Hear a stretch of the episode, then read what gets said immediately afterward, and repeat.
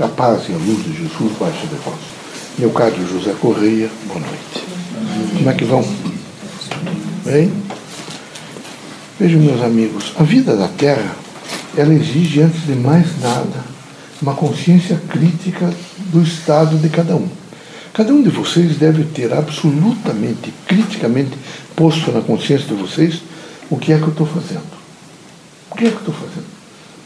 De, de, que maneira eu estou operando essa, esse processo todo da vida social, estou operando essa situação vejo, minha de vida, estou operando a sistemática junto com os parentes. Como é que eu estou fazendo? Eu sou uma pessoa, nesse momento, consciente dessa responsabilidade de aprender e ensinar.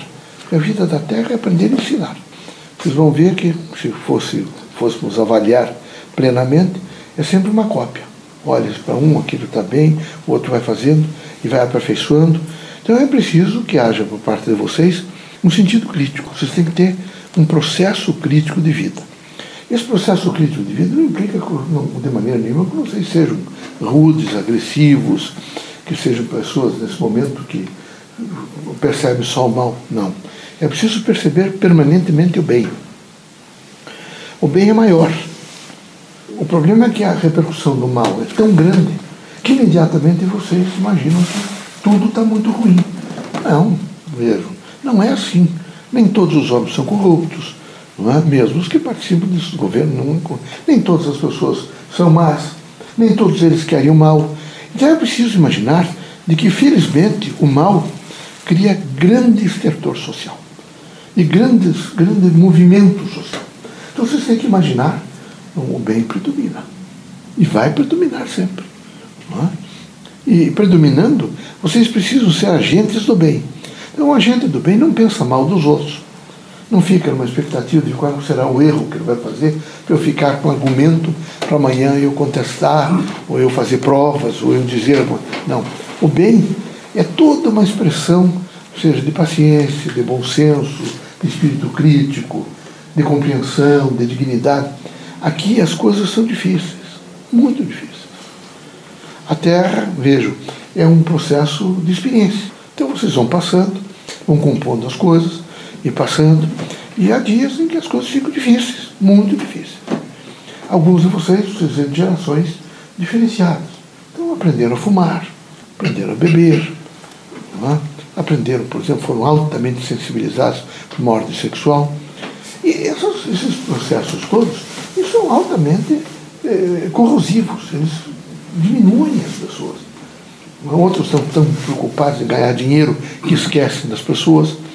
Não se iludam, vejo, com esse tipo de gente. E eles são pessoas sofridas. São nossos irmãos, precisam do nosso apoio, mas eles são pessoas sofridas. Então vocês adentraram as casas espíritas e nós esperamos, nós, espíritos manifestantes, esperamos o que de vocês? Nós esperamos de vocês, eh, em primeiro lugar, um espírito firme. É preciso que vocês tenham firmeza. Vocês todos, vocês têm que ter uma firmeza de propósito. Vocês, e eu sinto que alguns de vocês são fracos. Basta quebrar uma esquina, vocês parecem que, que enfraquecem. E é preciso ser muito forte. Muito forte. É preciso lembrar que, quem sabe, alguns de vocês estão aqui num processo missionário. E que, quem sabe, vocês não tenham essa expectativa, aí vocês têm que desistir. Vocês têm que seguir aquilo que o intuito, já perguntei a alguns de vocês, quando vocês são contumazmente operadores de uma sistemática que nós sabemos que não é bom, e vocês sempre, alguns, é difícil, estou tentando dizer, estou fazendo isso, aquilo. Isso significa que vocês não entenderam. Então era preciso que vocês correspondessem um pouco, que houvesse por parte de vocês o bom senso e o processo crítico de entendimento daquilo que você faz necessário é, para um desempenho de uma missão como a de vocês. Não é fácil ser médium espírita, ajudar os outros. Não é fácil vocês saberem que vocês têm que mudar um pouco o comportamento. Envolve sentimento, pensamento, ações. Não é fácil, por exemplo, vejo, eu tenho a responsabilidade de pensar no bem tem a responsabilidade de falar no bem, tem a responsabilidade de fazer ações para o bem. Não é fácil, eu vivi na Terra. É? Mas é preciso, pelo menos, tentar.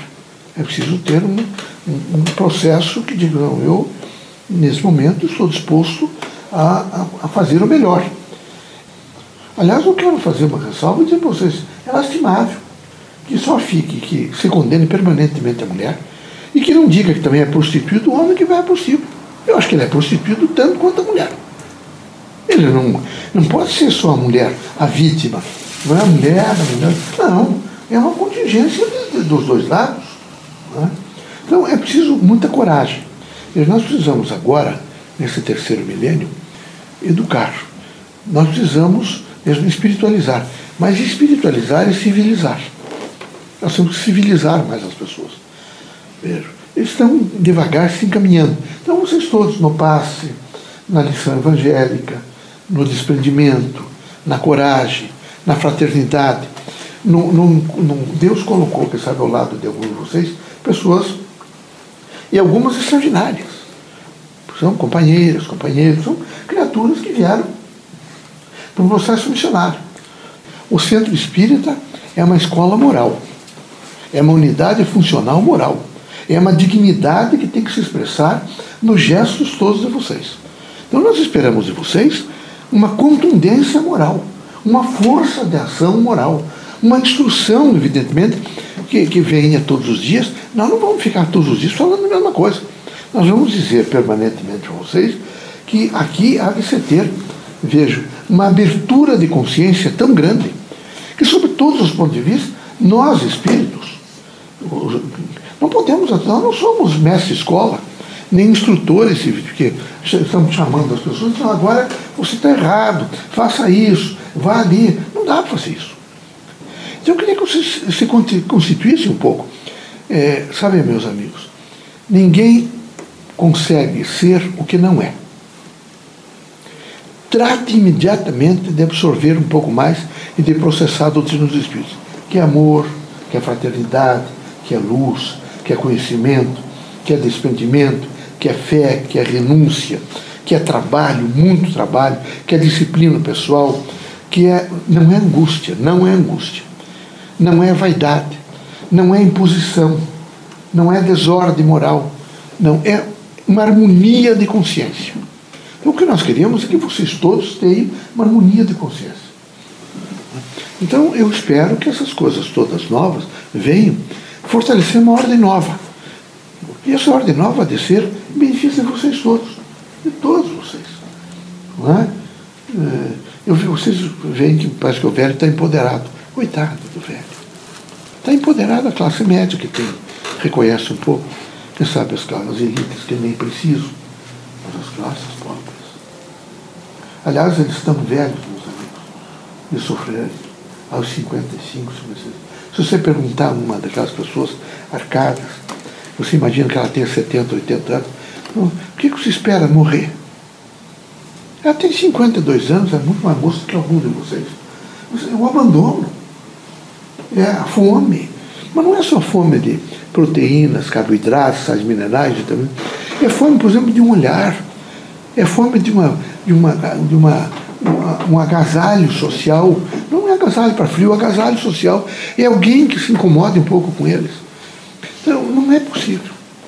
É evidente que nós vamos propugnar, junto desses governos espiritualmente, para que haja uma mudança.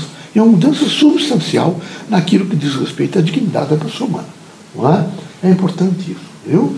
Então vai mudar. Eu queria que houvesse esperança em vocês. Eu quero que haja esperança em vocês. Tá bom? Que Deus ilumine vocês todos. Muita paz para vocês, serenidade, um exercício de fé absoluta, onde vocês possam dizer todos os dias: Eu sou a fé em Deus. Eu sou a fé em Deus. Eu, não há não há vento forte que, que faça vocês cair. De maneira nenhuma. Tá bom?